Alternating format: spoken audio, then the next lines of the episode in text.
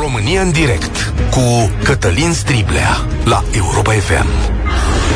Bun găsit! Bine ați venit la cea mai importantă dezbatere din România și una dintre cele mai importante pentru generația noastră. Pacea, prieteni, e cea mai importantă valoare a lumii noastre și cea mai stabilă în ultimii zeci de ani în această parte de lume.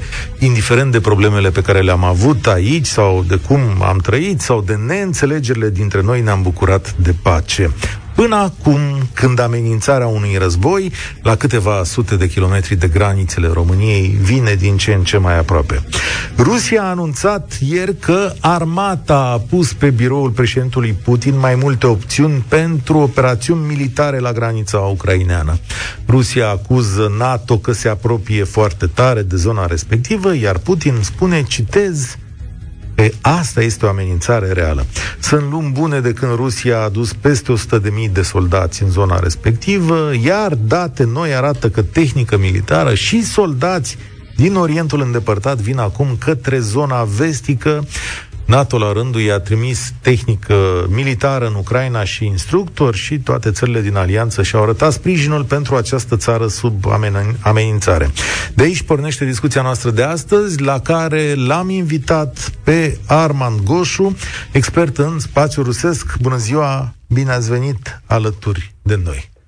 Bună ziua, mulțumesc pentru invitație. Să vă spun câte ceva despre invitatul meu înainte de a lansa întrebările. Arman Goșu este absolvent al Facultății de Istorie din București, șef de promoție, are un doctorat în istoria Rusiei, susținut la Universitatea din Moscova, a fost cercetător la Institutul de Istorie Nicolae Iorga al Academiei Române, este conferențiar la Universitatea din București la Facultatea de Științe Politice, unde predă cursuri despre trecutul mai îndepărtat sau mai apropiat al Rusiei și al Uniunii Sovietice. Un, uh, cum se spune în spațiul rusesc, kremlinolog, nu? De fapt, asta este... Sovietolog, kremlinolog, rusolog astăzi. Rusolog, da. O să vă arăt pe parcurs și una dintre cărțile lui Arman Goșu, un om care uh, se bucură de foarte mare respect în a analiza spațiul acesta. Uh, Bun, acum toată lumea o să întrebe. Imediat vin și cu întrebările pentru înscrieri. Da, vă rog o secundă de răbdare, dar am două întrebări la domnul Goșu înainte.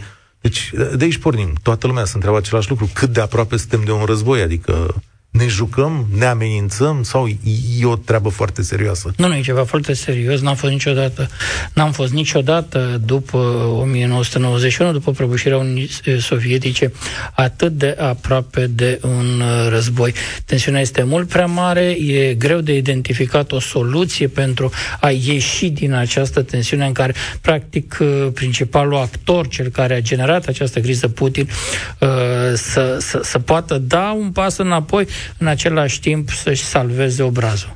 Avem dubii, Arman Goșu, că Rusia este agresorul aici? Nu există niciun dubiu. Ucraina singură nu a mutat uh, tancuri, trupe la granița cu Rusia, nici nu intenționează să atace Rusia, Occidentul, nici el, Occidentul e foarte departe, iar această marotă a propagandei rusești care spune că NATO se apropie de granițele Rusiei, se pregătește să atace Ucraina, poate fi foarte ușor, uh, cum să spun, demontată. Gândiți-vă, NATO, pe tot flancul estic, a mutat după 2014, adică după ce Rusia a anexat Crimea și a început războiul în Donbass, în total 8.000 de militari. Sunt 3.000 în țările Baltice, 4.000 în Polonia și aproape 1.000 în România. Cine își poate închipui că uh, NATO cu 8.000 de militari poate să atace Rusia, care doar în Crimea are 30.000 de militari? Haideți să facem în felul următor. 0372 069599, îl repet, vă aștept la această dezbatere importantă 0372069599 cu credințele, părerile, analiza și întrebările voastre, da? Și puteți să ne spuneți oricând ce părere aveți despre următoarele. Cât de aproape credeți că suntem de un război în apropierea granițelor României? Puteți să ne spuneți că ne și înșelăm. Oricum puteți să vă spuneți părerea așa cum o vedeți din știrile și analizele zilei. Ce părere sau ce poziție ar trebui să aibă aliații noștri în fața cererilor Rusiei, da? E și asta una dintre întrebări, adică cum să se poarte întreaga societate occidentală din care facem parte. Și hai să întrebăm și asta că e foarte important, ce așteptați de la autoritățile române în actualul context? Nu uitați că culmea avem un general în fruntea guvernului, singurul general român care a mers vreodată la un război, adică chiar a participat la scene de luptă, să spunem așa, ce trebuie să facă România în această situație și cum să se comporte, da? Și, sigur, ce înseamnă omenește vorbind, perspectiva și frica de război. 0372069599. Imediat, Cristian, știu că ești acolo, mai am o întrebare pentru domnul Goșu. Haideți să vedem așa, de fapt, ce vrea Rusia în toată întâmplarea asta? Adică ce ar satisface-o astfel încât să ne lase în pace? Există un obiectiv strategic, un obiectiv major al Rusiei, care e foarte nefericită cu acest aranjament global de securitate de după războiul rece. Rusia consideră că uh, este în mod nedrept penalizată pentru că uh, Uniunea Sovietică s-a destrămat fără să fie militar înfrântă. Și Rusia cere respect. Sunt câteva cuvinte importante în uh, limbajul diplomatic rusesc, uvajenie, respect. Rusia spune că nu este respectată, Rusia spune că nu este ascultată, Rusia spune că nu îi se acordă atenția uh, cuvenită. Și uh, concret, în cazul Ucrainei, Rusia spune că, uh, și aici ne întoarcem la documentele publicate, postate pe site-ul Ministerului de Externe rus din 17 decembrie, spune că uh, Ucraina și nicio altă fostă Republică Sovietică nu trebuie să fie admisă în NATO, că NATO nu mai trebuie să se îndrepte către est și că toate modificările, toate aceste trupe, spuneam foarte puține, în total sunt vreo 8.000, care au fost mutate pe flancul estic, care a fost consolidat după ce Rusia a anexat Crimea și a amenințat Donbassul, toate acestea ar trebui să se retragă la uh, nivelul adică... mai 1997, adică înainte de uh, Carta NATO-Rusia. Adică să plece și din România militare american, nu? Cam... Adică să plece și din România România militari americani și nu doar din România. În România sunt foarte puțini, dar să plece din Polonia, unde sunt vreo 4.000, să plece din țările Baltice, unde uh-huh. sunt vreo 3.000. Nu doar militari americani, militari NATO, pentru că da. sunt canadieni, sunt britanici. 0372069599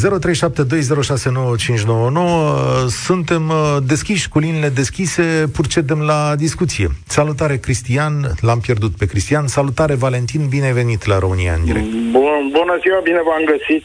Într-adevăr, mă numesc Valentin Ignat. Um, este o problemă foarte, foarte tensionată la granița cu Ucraina. De fapt, nu numai la granița cu Ucraina, putem spune, ci în flancul estic al NATO. Flancul estic care cuprinde absolut toate țările. Uh, țările care fac, făceau parte din blocul, fostul bloc al, uh, de la Varșovia, fostul bloc estic și cum văd eu situația aici, este, uh, Rusia în acest moment este cam cum era Germania, exact cum a spus și domnul Goșu, cam după tratatul de la Versailles. Uh, Mă auziți? Da, da, te ascultăm, te ascultăm. A, așa, așa. Uh, cumva Rusia are o poziție revanșardă acum, pentru că a pierdut cumva războiul rece în concepția lor, fără să existe o confruntare directă pe câmpiile germane, așa cum visau Andropov și alții. Și după ce s-a terminat experimentul economiei liberale al lui Eltsin, Putin cumva, ajutat de KGB-știi bătrâni din jur, a vrut cumva să revină cu Rusia unde era uh, URSS înainte sau Imperiul Țarist. De aceea, cred că este momentul copt propice pentru ei de a începe cumva de a cere cumva ceea ce au pierdut uh, cu RSS, forțând nota, așa cum au forțat-o și în 61 și în criza rachetelor. Uh, rusul știe de o treabă de forță. Cu ei nu se poate negocia decât dacă uh, îi accepti condițiile. În rest, uh, totul, totul se, se rezumă la forță. La forță Serios? militară brută. Stați că avem... Sta, sta, sta, stați un moment, Valentin, că e interesant. Nu da. se poate negocia cu Rusia Armangoșu? Adică există un istoric al uh, proastelor negocieri? Așa sunt ei croiți? Ați trăit acolo? Ați lucrat cu ruși? Cum, cum sunt ei? Acceptă negocierea sau bat cu pumnul în masă? Depinde de uh, interesul. E foarte dificil de negociat cu rușii. Americanii au exercițiul negocierilor cu rușii de-a lungul războiului rece. Rușii nu negociază dacă n-au niciun interes. Rușii negociază doar atâta vreme cât speră că își pot promova anumite interese prin intermediul negocierilor. În condițiile în care cred că negocierile nu îi ajută, atunci le blochează și apelează la alte arme din arsenal, adică presiuni economice, presiuni politice sau presiuni militare. Aici Valentin cred că are dreptate. Cred că, nu știu, a simțit sau a citit că, într-adevăr, cu rușii uh, mai degrabă nu poți negocia decât poți. Sunt, sunt foarte puținele sunt foarte, foarte puține situațiile în care poți negocia cu rușii. Valentin, Așadar, crezi că va începe un război? Uh, nu. Și am să vă spun de ce nu cred că va începe un război. Război în accepțiunea unui război de mhm. scară largă. Bănesc că vă referiți dumneavoastră. Nu, nu, nu practic un conflict, să zicem, iarăși zonal, încă o regiune din Ucraina puțin ciocănită, cu proxiuri și așa mai departe. Uh, din punct de vedere a unui război, război de scară largă, nu cred, pentru că sunt convins că exact ca în 1961 americanii NATO uh, vor apela, vor uza practic la, la a-și demonstra forța. Cum spuneam atunci, dacă va fi nevoie, vom ocupa autostrada care leagă Berlinul de vestul Germaniei în caz că rușii vor forța. Cu o divizie, două, trei, decât va fi nevoie ca să le arătăm rușilor că suntem în stare să le opunem și să-i dominăm. Cred că la fel se va întâmpla cât de curând, Biden se va trezi până la urmă, vor realiza administrația respectivă că în fața rusului nu merge cu povești nemuritoare, cu negocieri, cu uitat în sus la stele, ci pur și simplu e nevoie de divizii. Cum spunea Stalin, cine e papa să negocieze? Câte divizii are în spate? Să înțeleagă toată lumea. Deci, tu vezi o posibilitate să stea față în față soldați ruși cu soldați americani sau da, NATO? asta da? o văd, asta o văd, asta o văd. Mm. Și se va plana cumva treptat, uh, vor începe asta, concesiile pas cu pas. După asta aceea. merită o explicație. Mulțumesc, Valentin. Imediat o să trecem la Cristian. Știți că dialogurile între ei sunt un pic mai lungi, de-aia vă solicit răbdare la fiecare emisiune de genul ăsta, Arman Goșu? N-aș, n-aș merge pe varianta asta. Uh, Rusia uh, se ferește de NATO, iar NATO uh, nu are nicio obligație juridică formală față de Ucraina, pentru că Ucraina nu este stat membru NATO. Dacă Ucraina este ajutată în acest moment de, de către occidentali, e ajutată cu arme, îi se vând arme și uh, instructori canadieni sau britanici, avem informații de la fața locului că aceștia există. Deci... Dar nu, nimeni nu va sări să intervină militar în ajutorul Ucrainei dacă Ucraina este atacată de Rusia. Nimeni din spațiul NATO, adică nu vor fi trupe nici românești, nu. nici nu. Uh, americane, nici nu. de altă nu. natură acolo. Uh, Cristian, salutare, mulțumesc pentru răbdare. Va fi război? Ce crezi? Bună ziua, bună ziua, domnilor. Uh, nu cred că va fi un război uh, genul convențional și v-am sunat ca să vă, să vă spun observațiile mele despre modul în care n-am fost niciodată în Rusia, modul în care se comportă rușii în timpul lor, în timpul lor liber. Hmm. Și anume am fost în câteva vacanțe în uh, destinația preferată a rușilor, și anume în Turcia, Antalya, Așa. și am observat cum se comportă. La modul că ei tot timpul se bagă în față.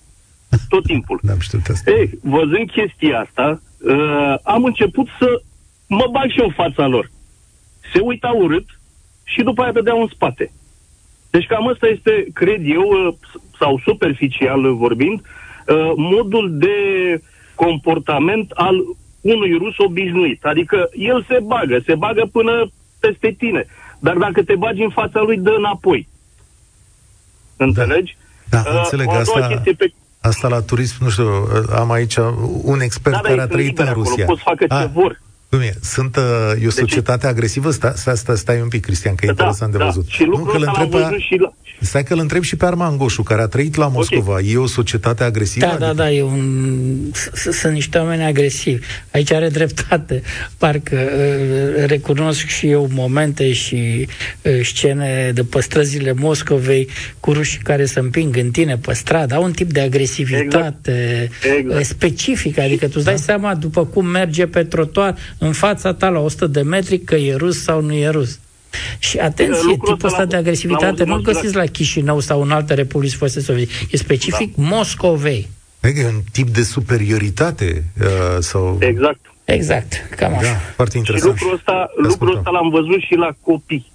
Deci au același, uh, cum să vă zic eu, uh, același stil de a se, uh, de a sări pe ceilalți.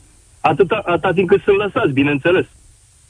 De, interesant. O a doua chestiune uh, este faptul că nu va avea loc uh, un război și a treia chestiune este că uh, România ar trebui să umble un pic ca în uh, filmele acelea western, uh, când uh, uh, cei care participau sau intrau într-un bar, intrau puțin cu paltonul dat într-o parte să vadă pistolul.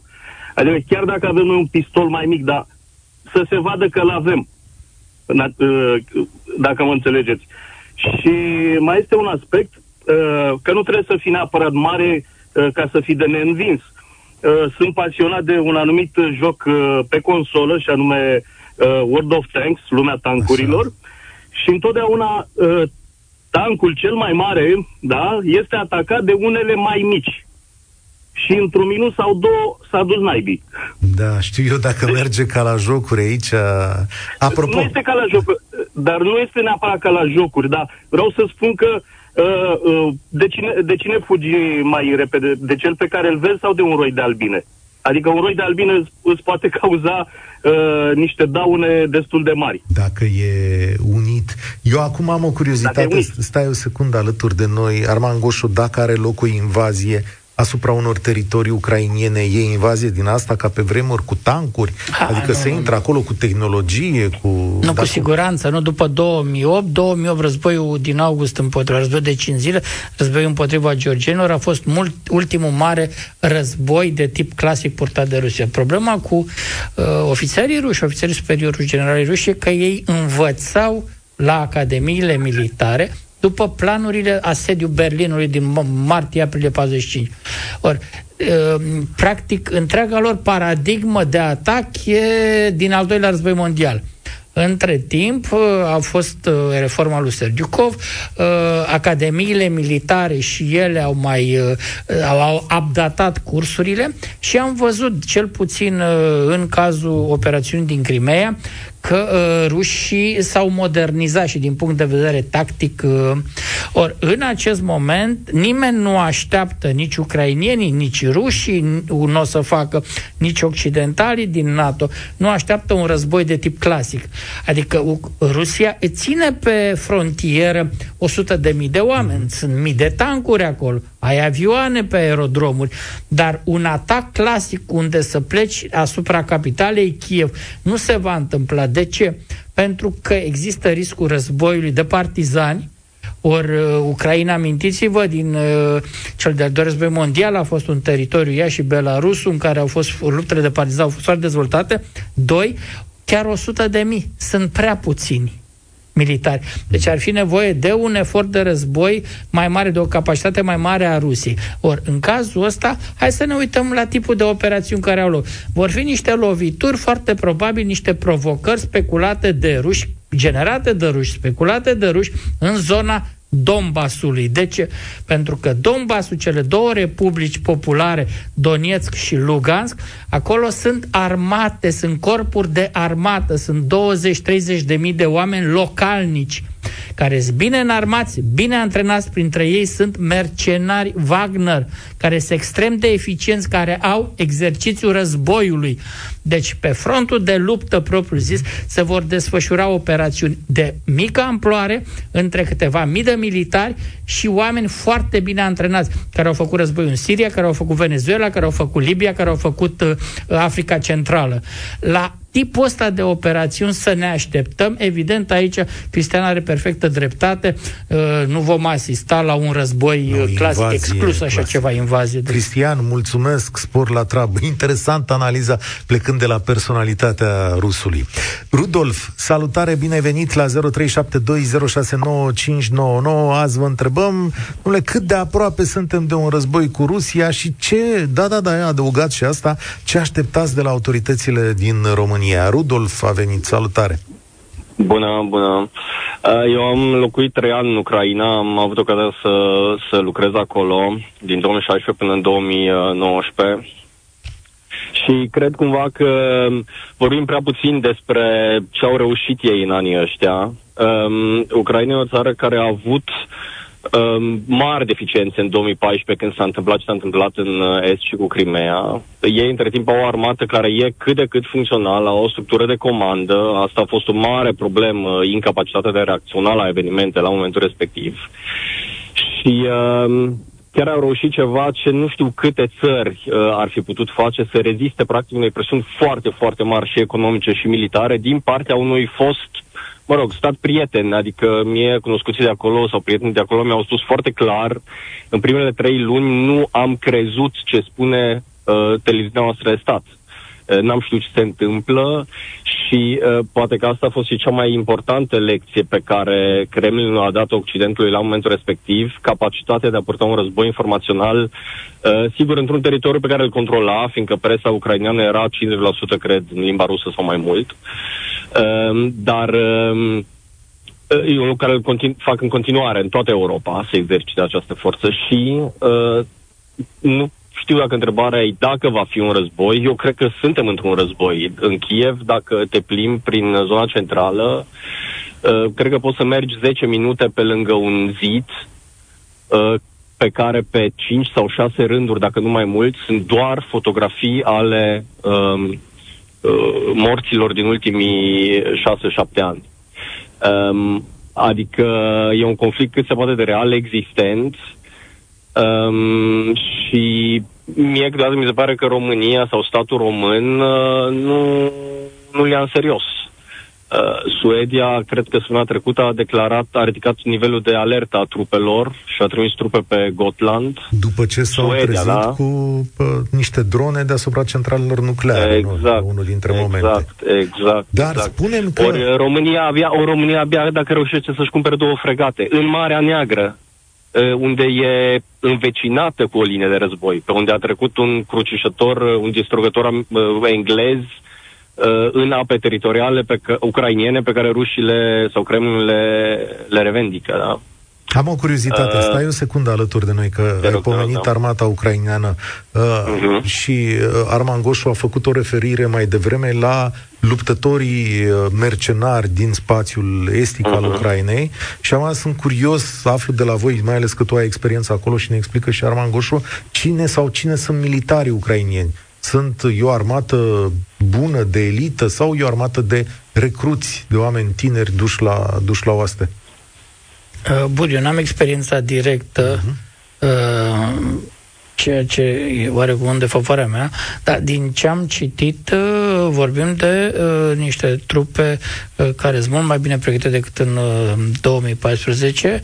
Uh, sunt mai multe divizii acolo, pur și simplu sunt tineri care uh, sentimentele patriotice îi determină să plece pe front. Sunt tineri luptători uh, ce povestesc despre acel zid. Sunt 14.000 de morți. În fiecare zi, eu mă mai uit la știri din Ucraina, la televizor, în fiecare zi anunță morți, mai sunt lupte, mai sunt răniți. Deci vă dați seama că este o traumă a întregii societăți ucrainiene. Acest uh, război este, nu e un conflict înghețat acolo, este un conflict deschis, sângerează uh, practic uh, acest uh, corp politic care este Ucraina și există, cel puțin la nivelul tinerii generații, am văzut o dorință de a lua revanșă. Asta a și determinat Ucraina să investească foarte mult în modernizarea armamentului. E drept, în ac- până în acest moment nu avem o confirmare că uh, armata ucrainiană a crescut uh, major capacitatea de luptă, dar din micile testări pe care le-au făcut ucrainienii de arme noi, de pildă vă amintesc la începutul octombrie, uh, dronele turcești Bayraktar.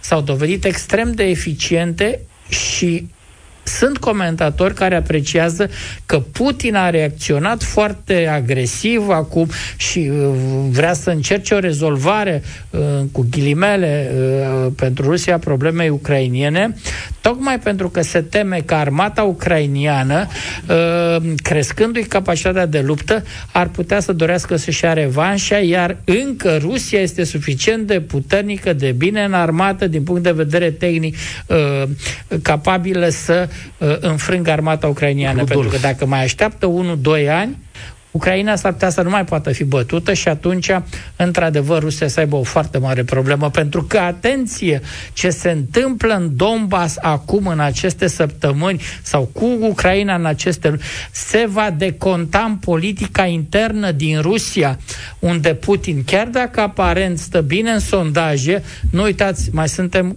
mai sunt 2 ani, în februarie 2024 vom avea alegeri prezidențiale. Și că va fi un transfer va avea de 72 de ani atunci. Uh, Rudolf, e un sentiment uh, patriotic puternic în Ucraina? Adică lumea vrea să meargă să lupte din ceea ce ai văzut? Mm. Da, există sentimentul ăsta. S-au făcut și sondajul mai recent uh, legate de disponibilitate de a lupta. Nu e atât de mare pe cât ai aștepta, uh, dar clar există o disponibilitate mai mare de a, uh, de a merge pe front și de a lupta decât a existat acum 6-7 ani. Uh, și asta a fost unul din efectele pe care Putin nu și le-a dorit, acela că uh, ucrainienii s-au trezit ca națiune.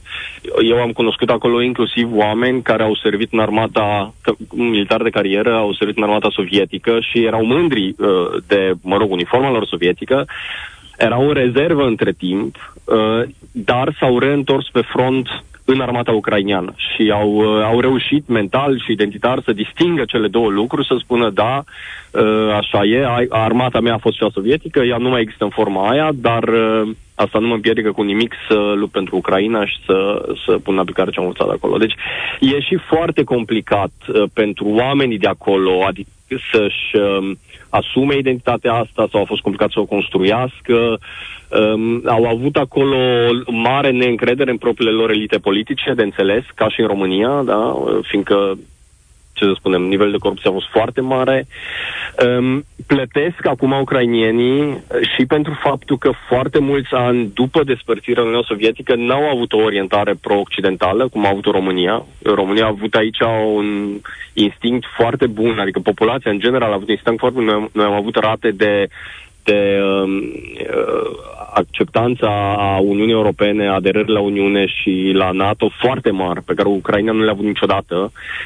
Um, și plătesc pentru asta, fiindcă practic reforme pe care România le-a făcut încet și chinuit și știm toți cum le-a făcut uh, după anii 2000, uh, Ucraina nu le-a făcut niciodată sau abia le face de 6-7 ani poate, sub o presiune extremă și plătesc și pentru asta, da, plătesc pentru asta foarte că nu s-au reorientat din timp. Au, n-au crezut foarte mult timp că vreodată Rusia ar putea deveni uh, Uh, mă rog, un dușman până la urmă.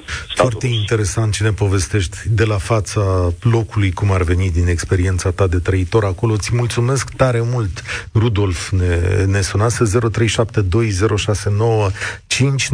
Căutăm, da, și punctul vostru de vedere asupra modului în care ar trebui să reacționeze România.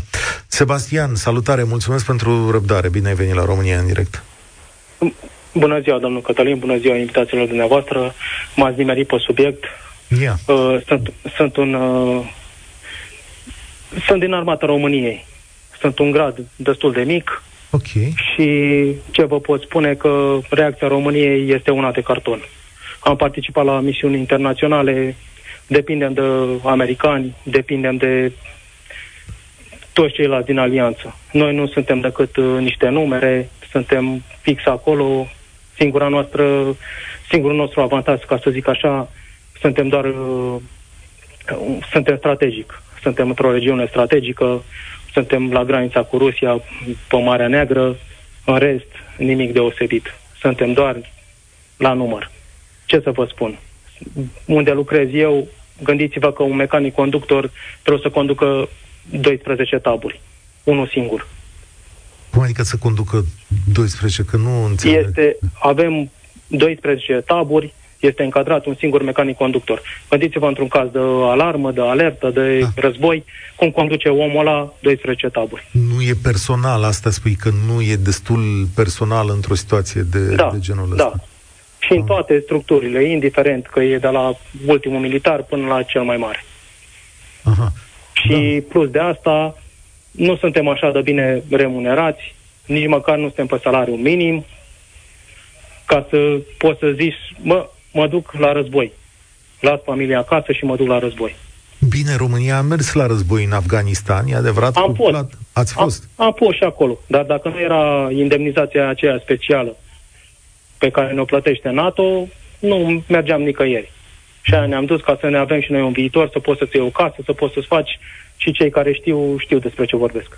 Dar acolo, pe un front de luptă, în Afganistan, bănuiesc că lucrurile s-au îndreptat. Adică ați avut în mare ce vă trebuie, știu eu, și ca număr, da. și ca tehnologie. Am avut, am avut într-adevăr, dar uh, am avut, uh, pentru că suntem parteneri NATO, nu știu cât de mult a cotizat România la treburile astea, doar că ceilalți parteneri s-au folosit de noi. Adică, un american are un preț, un român are un preț pe câmpul de luptă.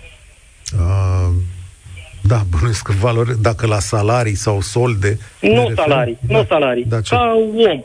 Ca om, aha. Ca om. Da. Înțeleg, înțeleg în mare ce spuneți. Acum, eu nu știu dacă noi, ca stat, și aici mă adresez mai rămâne deci, să... ca, să, ca să mă scuzați, ca da. să o tranșăm într-o direcție, să zic așa. Noi nu avem cu ce reacționa, noi nu avem nimic, ceea ce s-au cumpărat sunt doar praf în ochi, ca să zică lumea că avem și noi ceva, sau am fost împins în afară, trebuie să faci niște achiziții ca să-ți oferi protecție dumitale, Aha. ca stat. Tehnologia pe care o aveți la dispoziție da. nu e din da, ce... Da, da, da. da. Păi gând, gândiți-vă că eu, eu unde sunt, sunt la un batalion de top este considerat vârful de lance al armatei României. Așa ni se tritează pe peste tot. Avem încă taburi din 79. Acum o să avem niște Ce să faci cu ele? Unde să te duci? Da, bănuiesc că nu în Ucraina. Acum nu și... în Ucraina. Ce să faci când oamenii au acolo tehnologii mult mai avansate ca noi, și rușii, și ucrainienii, este într-un fel. Da. Stai o secundă alături de noi, căci eu cred, Armand Goșu, acum mă adresez dumneavoastră, că okay. România nu va da în sine un răspuns care să includă trupe, sau cel puțin nu în momentul ăsta. Ok, aștept. O secundă, nu, nu, secundă, da. Evident, România nu are niciun angajament internațional care să oblige să intervină în ajutorul Ucrainei. Iar un cazul foarte puțin probabil în care Rusia va ataca România, România ca stat membru NATO, intervine articolul 5 și vin aliații în ajutor. Problema este că România, și aici mă îngrijorează ce spune Valentin, România este obligată, conform tratatelor NATO, să se apere câteva zile până ajung pe frontul românesc, nu? Să zicem, hai să zicem, din Crimea poți să ai un atac în uh, Dobrogea, da? Bun, România okay. este obligată să aibă, a, să achiziționeze echipament militar, să aibă soldați instruiți ca să facă față unui atac să zicem, în zona Dobrogei. Pentru că cu autostrăzile românești, cu, mai degrabă cu lipsa lor, cu uh, viteza pe căile ferate din România, vor trece cam 5-6 zile ca ajutoarele americane uh, din Germania sau tancuri uh, sau echipamente militare de acolo să poată fi deplasate pe calea ferată până în Dobrogea. Asta în condițiile în care se ia imediat o decizie de uh, ajutorare a României. Deci dacă lucrurile stau cum spuneți dumneavoastră și nu am motive să vă contrazic, înseamnă că România nu poate rezista 5-6 zile unui atac concentrat, să zicem, în Dobrogea, am dat exemplu Dobrogea, dar poate să fie în Moldova, în altă parte. Asta mă îngrijorează, asta înseamnă că România nu respectă uh, nu și s-a obligat să respecte odată ce a aderat la NATO uh, nu niște tratate, niște convenții militare. Da, aici depinde și de mm. resurse, probabil. Te rog, Sebastian, da. Da, dacă mă ascultați. Deci, eu, eu, după părerea mea, la ce avem noi, nu cred că rezistă o zi. Dacă nu avem sprijinul partenerilor, care să așa. Deci gândiți-vă că rușii trag după un submarin 20 de rachete. Punctele strategice din toată țara. Puncte de comandă, tot ce este. S-a terminat cu România. Da, avem un scut la dispoziție, să știți. Uh, un nu știu cât care... este... De, nu, un deci, scut care enervează este... foarte tare pe, pe ruși. Prezența uh, lui aici e, a fost mereu un uh, punct uh, complicat în relațiile noastre. Uh, dumneavoastră ascultați ceea ce vi se spune. cât, cât, cât este de, de operațional. Adică când s-a montat în România scutul acela, rușii la două, trei zile au spus puteți să puneți ce vreți, că noi avem tehnologia să combatem ce a spus dumneavoastră acolo. Da, bun. Uh, sigur, e posibil adevărat, dar eu întotdeauna am semne de întrebare mai curând asupra declarațiilor Rusiei în ceea ce privește capacitatea, capacitatea sa. Ok. Da. Ide- ideea este felul următor, ca să, ca să da. fac o, o concluzie. Dacă pe noi nu ne ajută nimeni, noi suntem zero. În afară de, de poziția strategică pe care o avem, noi suntem zero. Și ca armată, și ca tot. Și ca resurse, și ca tot. Deci gândiți-vă că decât câteva modernizări ce s-au făcut, de veselul că au avut americanii interes, Cogălnicianu că au avut interes, la Cincu, unde s-au făcut tot așa câteva investiții, în rest, noi ca stat român suntem la decembrie 2000, uh, mă scuzați, suntem în decembrie 1989.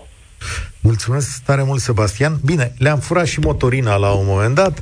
Astăzi s-a mai întâmplat un necaz. Premierul general este acuzat de plagiat. Contează asta în momentul ăsta, Armand Goșu? Adică... Contează pentru că suntem într-un război... Um, acum, războiul de astăzi, nu mai războiul de acum 2000 de ani. Se putea pe uscat, pe apă, mai războiul pentru mințile oamenilor. Ori e un război al prestigiului, e un război care se duce mult prin intermediul propagandei, fake news-ul. Ori e foarte important ca tu să ai poziții clare, pentru că e vorba de uh, capacitatea unui stat de a riposta, reziliența la... Ori în condițiile în care tu ai clasa politică care o ai, dacă armata română e, cum spunea mai devreme Valentin, ea chiar e mai mult decât îngrijorător, ori... Uh, E vorba să mobilizezi. Cum poate... Dați-mi exemplu, vedeți vreun lider politic din România capabil uh, să facă altceva decât să, citească, să citească bâlbâi de pe monitor niște texte inepte scrise într-o limbă de lemn de niște consilieri tembeli? Dar Bă, astăzi... În caz de război, e dramatică situația. Atunci chiar trebuie să ai niște lideri politici autentici care să-ți poată mobiliza țara. Dar astăzi nu avem nici măcar această discuție, adică nu sunt declarații, partea română e absentă aproape din această discuție. Uh, a fost președintele Iohannis cu declarații în fața ambasadorilor la întâlnirea consulară din fiecare an și a zis, domnule, vrem mai multe trupe americane în România, asta e necesitatea, stăm alături de Ucraina. Și cam asta e singura declarație, singura fierbere în spațiul românesc, nu? Păi, Dar de ce? Ori trupe americane. După 2015, când președintele Iohannis participa la summiturile uh, NATO, uh, ni s-au promis, nu, și actualul ministru de externe, care a consiliat la Cotroceni, și miniștri, și prim-miniștri, toată lumea se întorcea de la summituri, nu pretinzând că am reportat nu știu ce victorii colosale. Uh, ca acum să afli că de fapt lucrurile stau mult mai rău. Deci uh, la noi, uh, dacă e să comparăm cu ceva mai degrabă cu 1940, când s-a produs un colaps al statului român, al structurilor lui și o criză teribilă de încredere a populației în clasa ei politică. Ori lucrurile sunt dramatice. Deci până să vină rușii, noi ar trebui să rezistăm, să ne rezolvăm alte probleme. Hai să facem uh, așa, o să prelungim un pic emisiunea de astăzi. Sunt cu Armand Goșu, expert în spațiul rusesc, conferențiar la Facultatea de Științe Politice din București. Valentin acum la uh, telefon. O să mai luăm telefoane și după publicitate imediat. Salut, Valentin! Vă salut! Uh, din păcate ce a zis uh, uh, antevorbitorul meu este, din păcate, cât se poate de adevărat. Nu lucrez în armata română, nu am niciun fel de... Uh, în schimb, am un prieten foarte bun și uh, invitatul noastră poate, poate confirma acest lucru. Să vă spun un caz foarte simplu. Uh, pe, pe partea de securizare a datelor și așa se trimit niște se pot trimite niște anumite formulare și așa mai departe, care țin strict de armată.